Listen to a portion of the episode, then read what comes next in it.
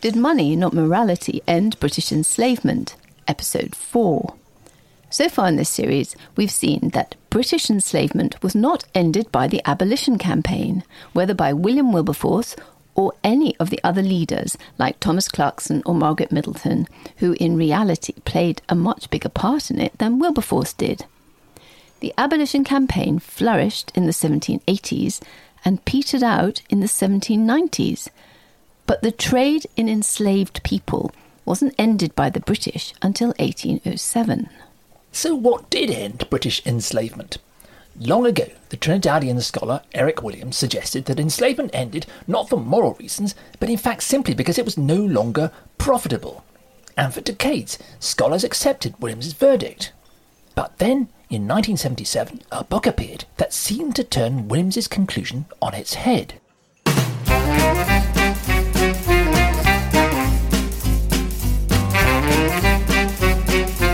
Hello, good to see you at the History Cafe. This is where we come to talk usually about historical stories everyone knows. Just want to try out some new ideas. I'm John Rosebank. And I'm Penelope Middlebow. At the History Cafe, we revisit stories that have got stuck in our collective memory, but just don't look quite right to us. So get yourself a coffee, pull up a chair, let's see what happens.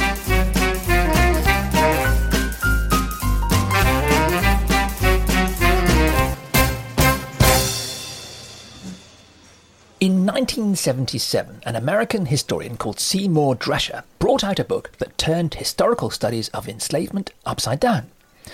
Drescher's a professor, now a professor emeritus, at the University of Pittsburgh. In his 1977 book, Drescher argued that when the trade in enslaved people was abolished in 1807, it had been at the height of its profitability. From 1783 to 1815, said Drescher, the sugar trade had boomed the property value of the slave colonies had doubled. The trade in slaves was increasingly profitable and reaching a peak, and Britain's share of it was bigger than ever. Sugar prices, said Drescher, were rising.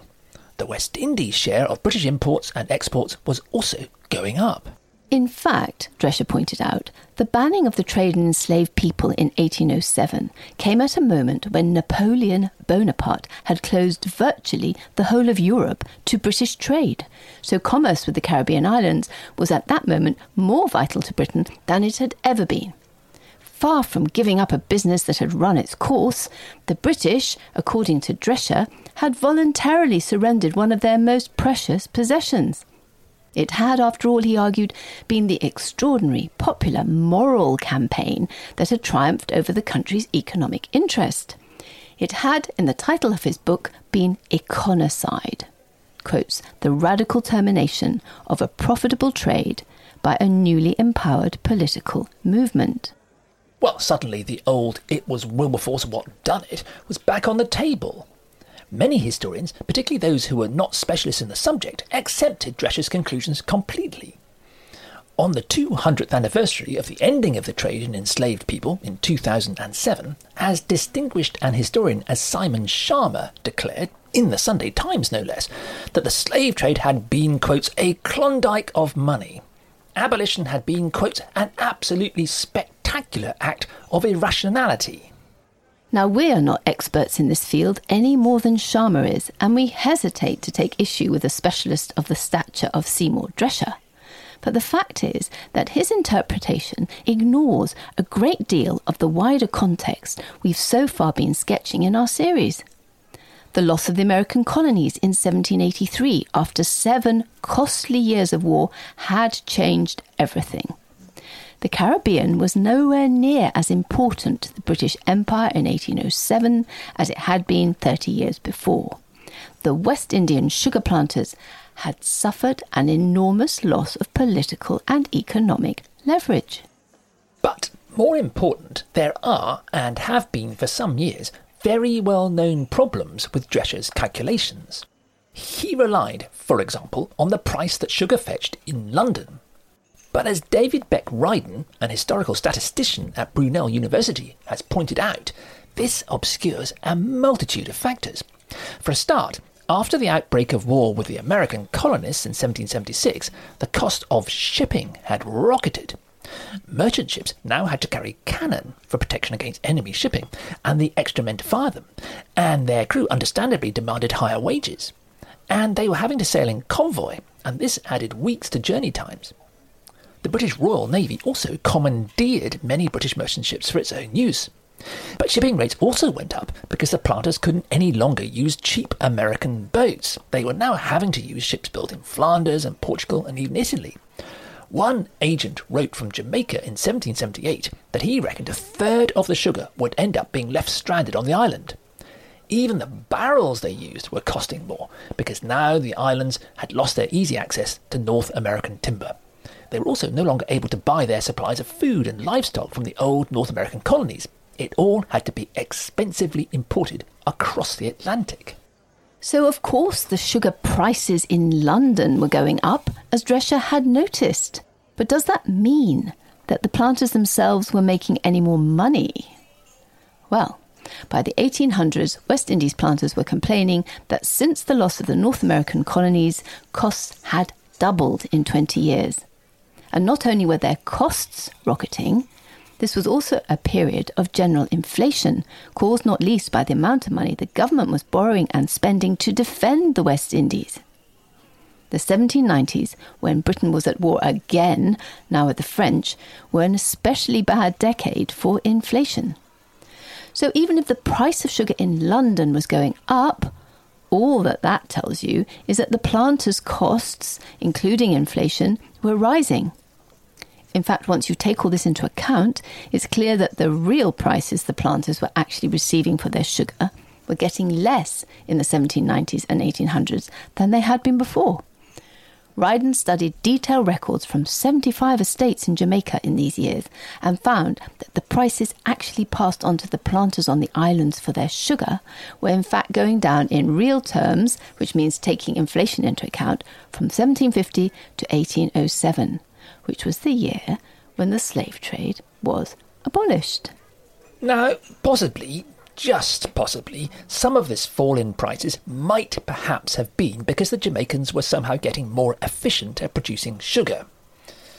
Some planters do seem to have experimented with new ways of ploughing and irrigation and other reforms. Some tried an incentive scheme, giving their enslaved workers time off for reaching quotas. One planter even proposed renaming his slaves, quote, assistant planters. Sounds worrying. it just goes to show that modern management theory is in reality just another form of, uh, of slavery. But none of this was widespread enough or thoroughgoing enough to make much difference. After all, English management has historically always been among the worst in the world. Anyway, between 1795 and 1807, the bottom suddenly fell out of the price the planters were getting for their sugar it fell by 40%. No amount of improvements can explain that. In 1807, planters were loudly protesting that they were facing ruin.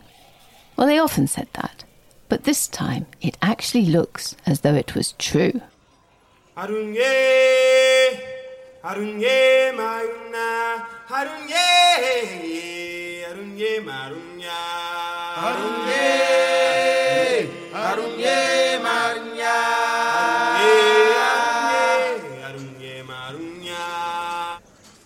In 1977, an American historian, Seymour Drescher, claimed that sugar prices were going up in the period before the slave trade was banned.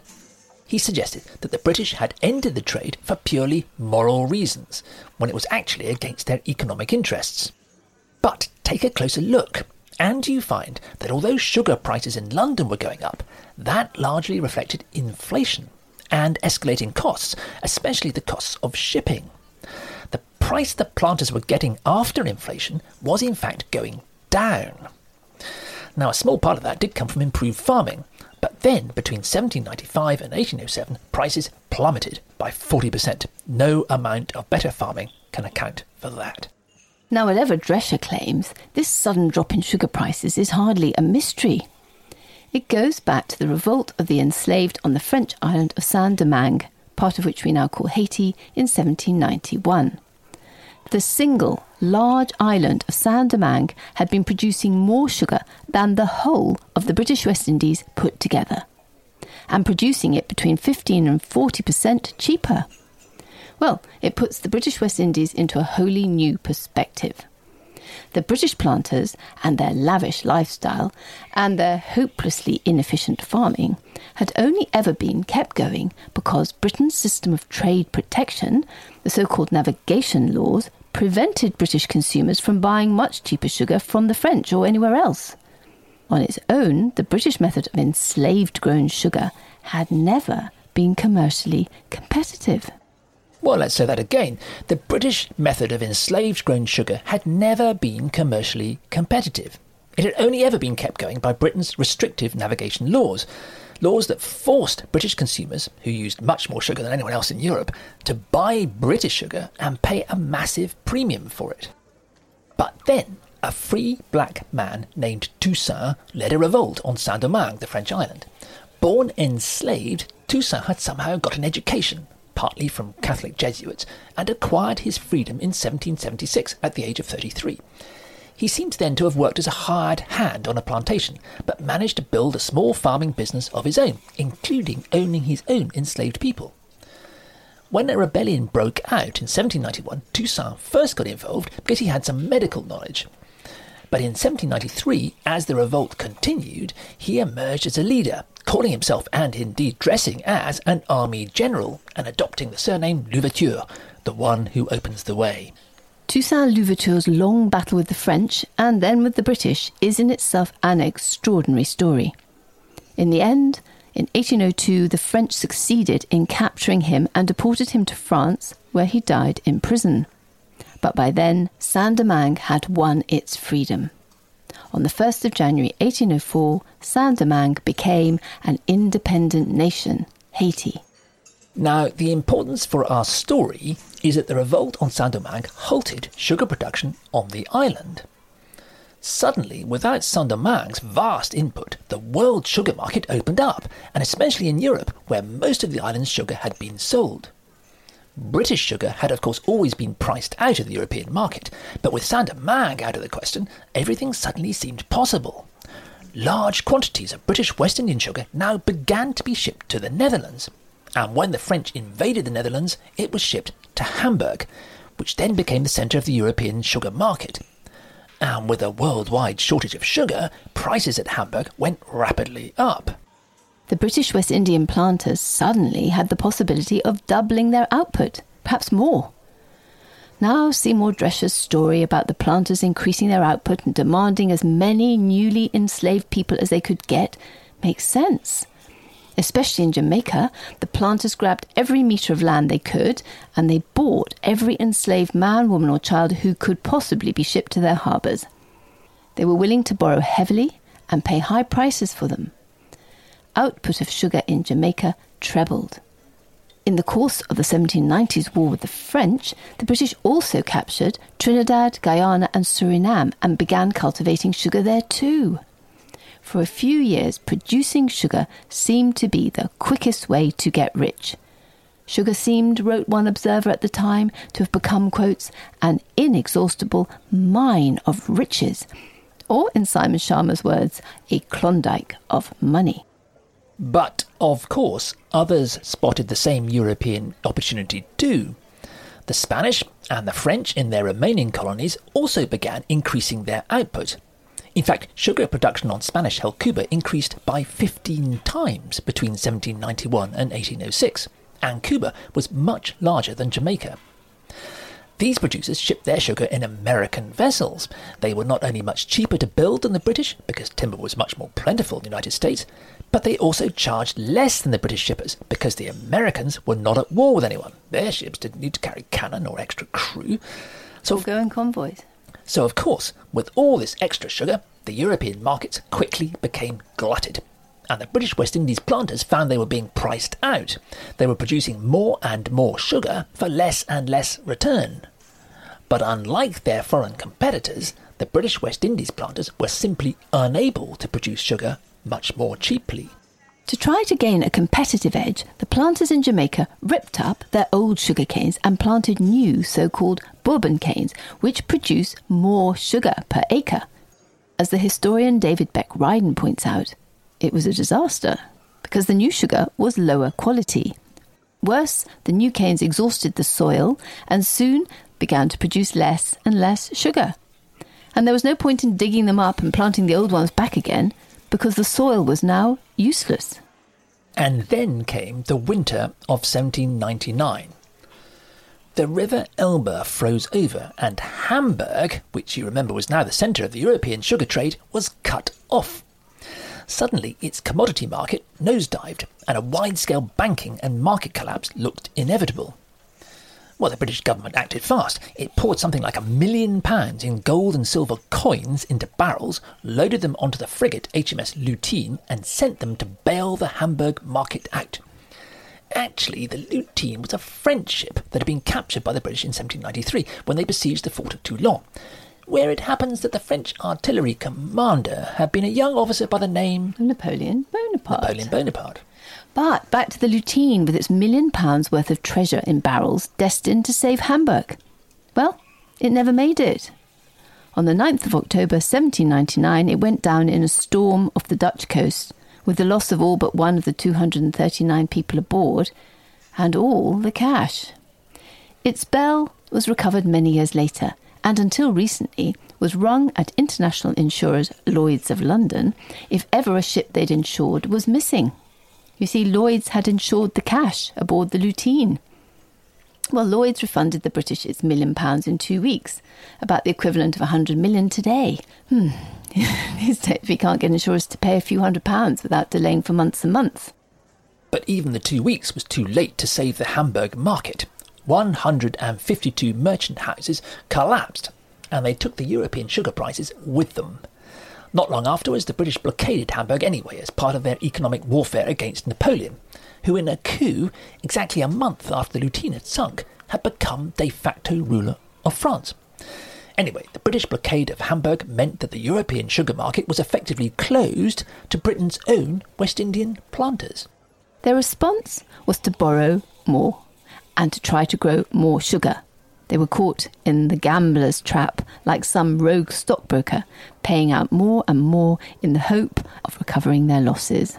And what Drescher didn't factor into his theory of econocide was that it was Jamaica, much the largest of the British Caribbean colonies, that dominated the West Indies sugar trade and also its political lobby in London. And it was above all the Jamaican sugar economy that was in dire trouble. Ryden has shown, in fact, that Jamaican planters were facing, quotes, a catastrophic collapse. In 1807, the Jamaica Assembly reported that because of the collapse of the sugar price, 212 of the island's sugar plantations had gone or were about to go bankrupt. In fact, we now know from research that Ryden's done over the last 10 or 15 years that many of the island's merchants had given up the sugar trade altogether and were instead importing manufactured goods from Britain and selling them, in fact, illegally smuggling them, to Spanish Caribbean colonies. That's extraordinary. Now, some of this Drescher didn't know, but he seems to have ignored all the rest of it. The other thing he didn't take into his calculations was that all the desperate buying of enslaved people and the replanting of sugar and expensive shipping was only being paid for by borrowing. And as the situation got worse and worse, by 1807, the planters and their lenders back in Britain were facing a full blown banking and debt crisis.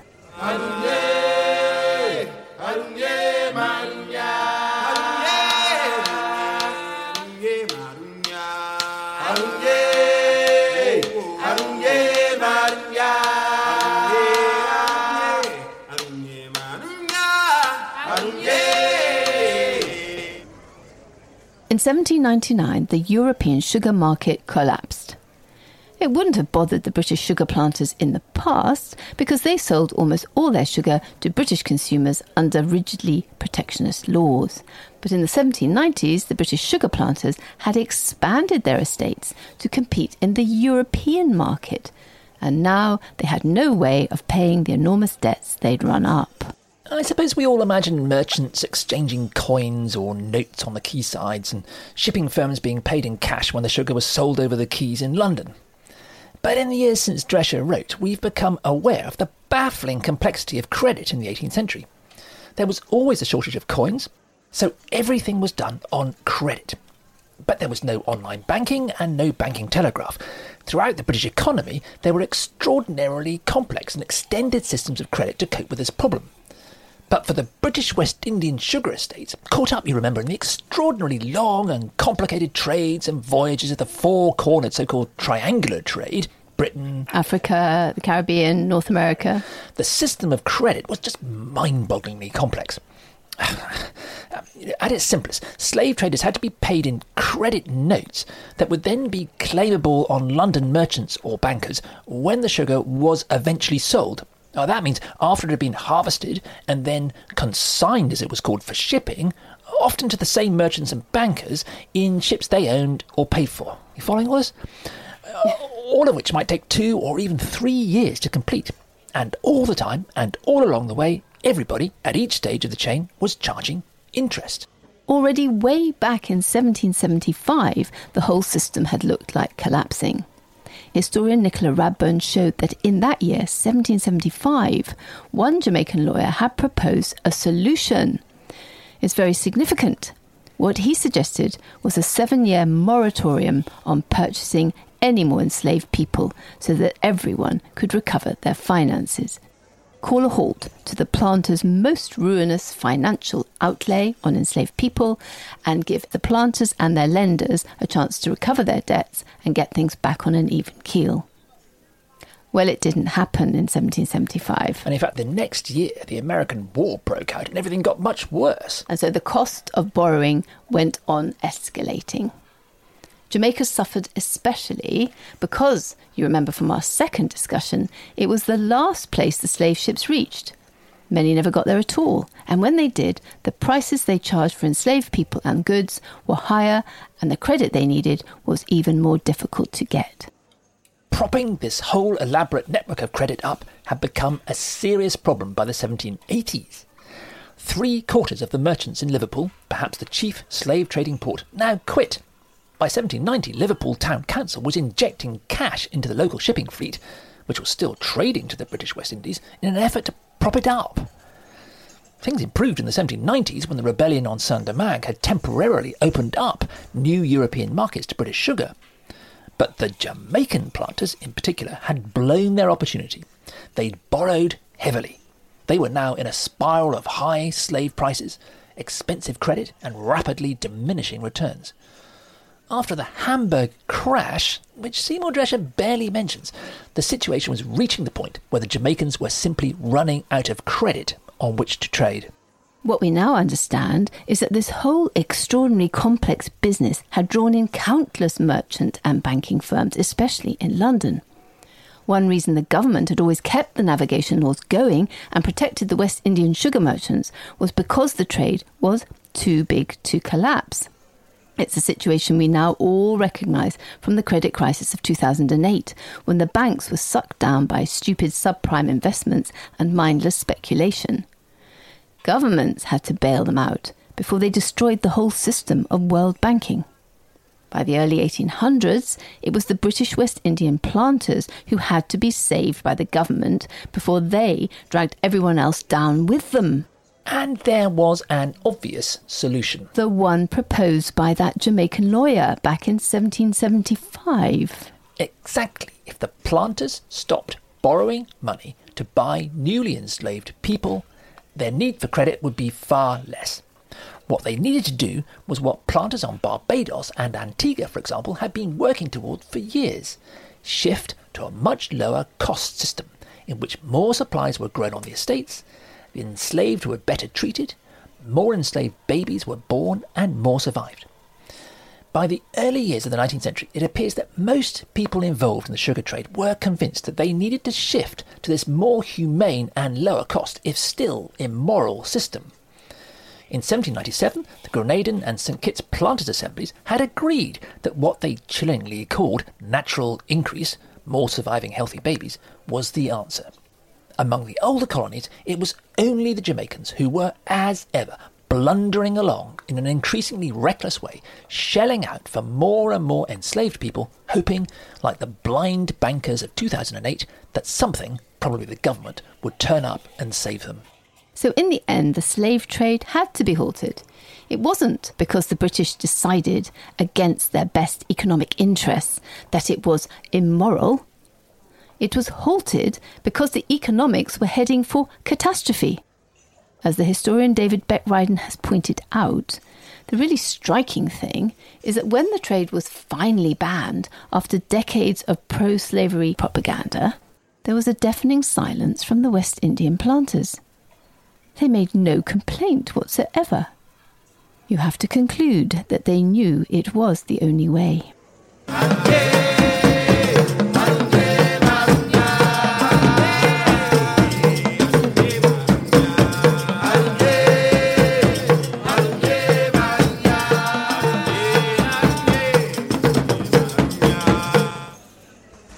1807, it was obvious that the trade in newly enslaved people would have to be stopped.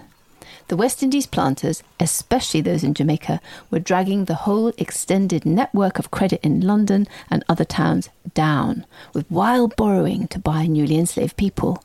The only question now was how to get the banning of the slave trade through Parliament. Well, it certainly wasn't going to be done by a new wave of petitions against the slave trade by the abolitionists. The Society for Effecting the Abolition of the Slave Trade, which had been set up, you remember, in 1787, hadn't met since 1797. In 1804, after a couple of years of peace with France, Thomas Clarkson, the veteran campaigner from the 1780s, did begin to meet up again with his Quaker abolitionist friends. In 1806, they managed, very hastily, to drum up a modest petition from Manchester, you know, fewer than two and a half thousand signatures but it was only in favour of banning the trade in newly enslaved people to non British islands.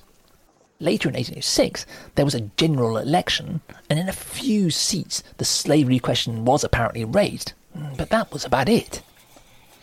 In fact, Clarkson, Wilberforce, and the others had finally come to the conclusion, 20 years too late, that mass meetings and petitions were counterproductive. Private talks behind the scenes was what got things done in the British Parliament. It was a lesson that Mrs. Pankhurst's suffragettes would have done well to learn a century later. As we see in our series on how women actually got the vote, it wasn't the suffragettes, but the ones who negotiated quietly behind the scenes who got it done. Historian Stephen Farrell has shown that in 1806 and 1807, the abolitionists drew up long lists of their supporters and opponents in Parliament and methodically went down the list in alphabetical order and worked out how to approach each one and persuade them. One man they were not going to be able to win over was George Hibbert, because he was the leader of the West Indian planters.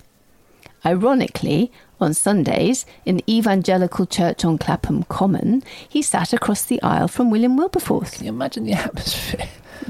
Actually, Wilberforce was surprised at how easy it was turning out to be to get many of Hibbert's planters to vote for abolition. How popular abolition is just now, Wilberforce scribbled in his diary.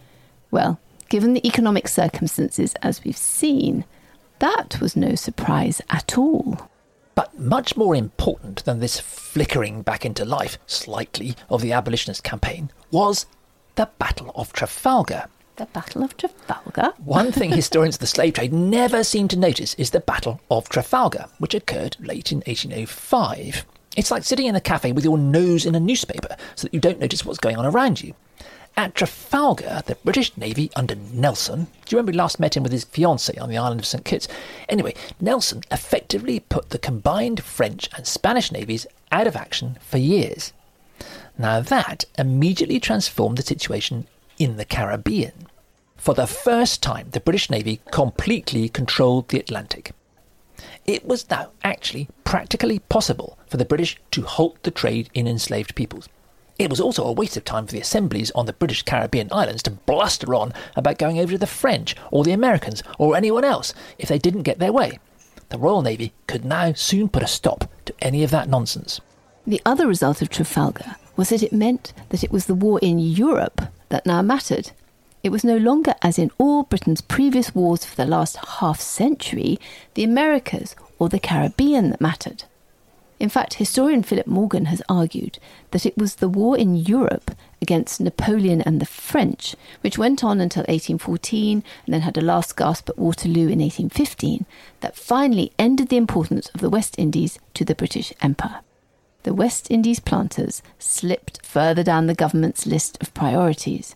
Nobody was going to take much notice of them anymore. But nothing would have happened while the Tory William Pitt was still Prime Minister. Pitt had watched while his friend Wilberforce had introduced anti slavery motions in the Commons year after year between 1791 and 1805, and year after year Pitt stood by as they were defeated or pushed into the long grass with the promise of an inquiry. By the time Pitt died in January 1806, nothing concrete had been achieved. As Stephen Farrell has said, perhaps rather generously, quotes, Pitt was an abolitionist by conviction, uh, but a politician in practice. Once Pitt and the Tories were gone, it turned out to be surprisingly easy to get the slave trade banned.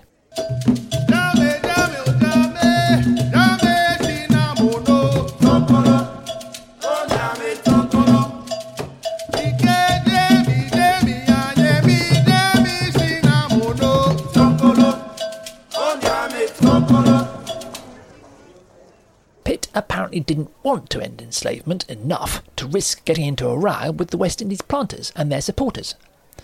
Pitt and his Tory government had in fact been part of the problem. As usual, they'd been on the wrong side of history. By the time Pitt died in January 1806, nothing had been achieved at all. Pitt was succeeded as Prime Minister by his cousin Lord Grenville, who was a Whig and led a hodgepodge of factions known rather facetiously as the Ministry of All the Talents. Grenville and his most famous minister, Foreign Secretary Charles James Fox, were both long term abolitionists. Actually, not many of the talents were abolitionists, but on this issue, they could count in Parliament on Wilberforce and his Anglican evangelical wing of the Tory party. For a few months, there was a unique consensus. When they introduced the measure, Grenville and Fox argued not on moral terms, but on purely economic terms, that it was the right thing to do. Sensibly enough, they didn't try to do it all in one go. The first step was to prevent other nations bringing in any more enslaved people. Spanish Cuba, for example, and Portuguese Brazil were in the business of rapidly extending their sugar plantations and filling them with newly enslaved people. Preventing that might help the British West Indies because it would begin to halt the glut of sugar and perhaps bring the price back up a bit. And they could only do that because they got the supremacy of the seas after, after Trafalgar. Trafalgar. So, in May 1806, Grenville brought in a bill and got it through Parliament with nothing but the usual groans and complaints from the West Indies planters. Charles James Fox then followed up in June 1806 with a declaration that the trade in enslaved people was, quotes, contrary to the principles of justice, humanity, and sound policy. Both the Commons and the Lords passed the declaration with little debate and a lot of high sounding rhetoric about what a noble thing banning the trade in enslaved peoples would be. Supporters of Seymour Drescher's econocide theory like to believe that these speeches in Parliament prove that in the end, abolition was a moral and not an economic decision, but of course, plenty of MPs wanted it to look like a piece of high moral politics. Why not? As Eric Williams pointed out 80 years ago, this kind of moral speechifying against the slave trade had been going on for years, and yet it had cut no ice at all. Now, however, it worked because it coincided with plain economic sense. It made all the more economic sense when, in November 1806, Napoleon announced that he was closing every port in his European empire to the British. Well, that meant British sugar was shut out from pretty much the whole of Europe. The sugar glut was going to get even worse. So, in January 1807, the Prime Minister Grenville finally introduced a bill in the Lords to ban the slave trade altogether. Let's just look for a moment at the argument Grenville made in his speech he made it completely clear that this was an economic matter. It was a question of ending the planter's slide into uncontrollable debt as the sugar market collapsed. Quotes, if the planter has now to struggle with the difficulties resulting from a great diminution in the price of sugar, it's evident that these difficulties must be increased by furnishing him with a means of further reducing its price by which Grenville means that the planters had to be prevented from trying to recoup their losses by purchasing yet more expensive slaves in the vain hope of producing enough sugar to pay their debts. The old gambler's illusion. Well, the Lords quickly agreed. What was there to disagree with? The economics were plain for all to see. The old pro slavery opposition now melted away, and Grenville's bill to ban the slave trade for the British, as well as everybody else, passed the Lords remarkably easily. When it came to the Commons, the veteran abolitionist Thomas Clarkson and his Quaker committee worked furiously behind the scenes, along with William Wilberforce, to make sure that every pro abolition MP was there. At four in the morning, on the 24th of February 1807, the Abolition Bill passed its first reading by a huge majority. Many of the former pro slavery MPs abstained, but many of them, as historian Stephen Farrell has discovered, also voted for it. So did many merchants, clearly aware of the financial chaos the slave trade was causing. For most abolitionists, the ending of the trade was apparently enough. Enslavement itself continued with all its horrific abuses. But most of the abolitionists now walked away. Wilberforce doesn't even mention abolition in his private journals for more than 10 years after this. He spent his time supporting the repressive Tory government of Lord Liverpool. Which, you remember, backed the Manchester authorities when they unleashed soldiers on a peaceful crowd in 1819 at Peterloo. There's a good film about it. And then suspended habeas corpus and clamped down on all opposition. Many abolitionists seem to believe that without the trade in newly enslaved people, enslavement itself would gradually wither away, something they'd been always careful not to say in public.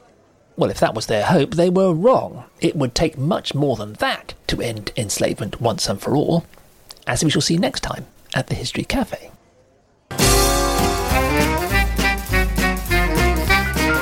For more on this story and others at our History Cafe, go to historycafe.org. There you'll find information about us and also about further reading you can do. It's also a way to ask us any questions you might have. Or contact us on social media at History Cafe Pod.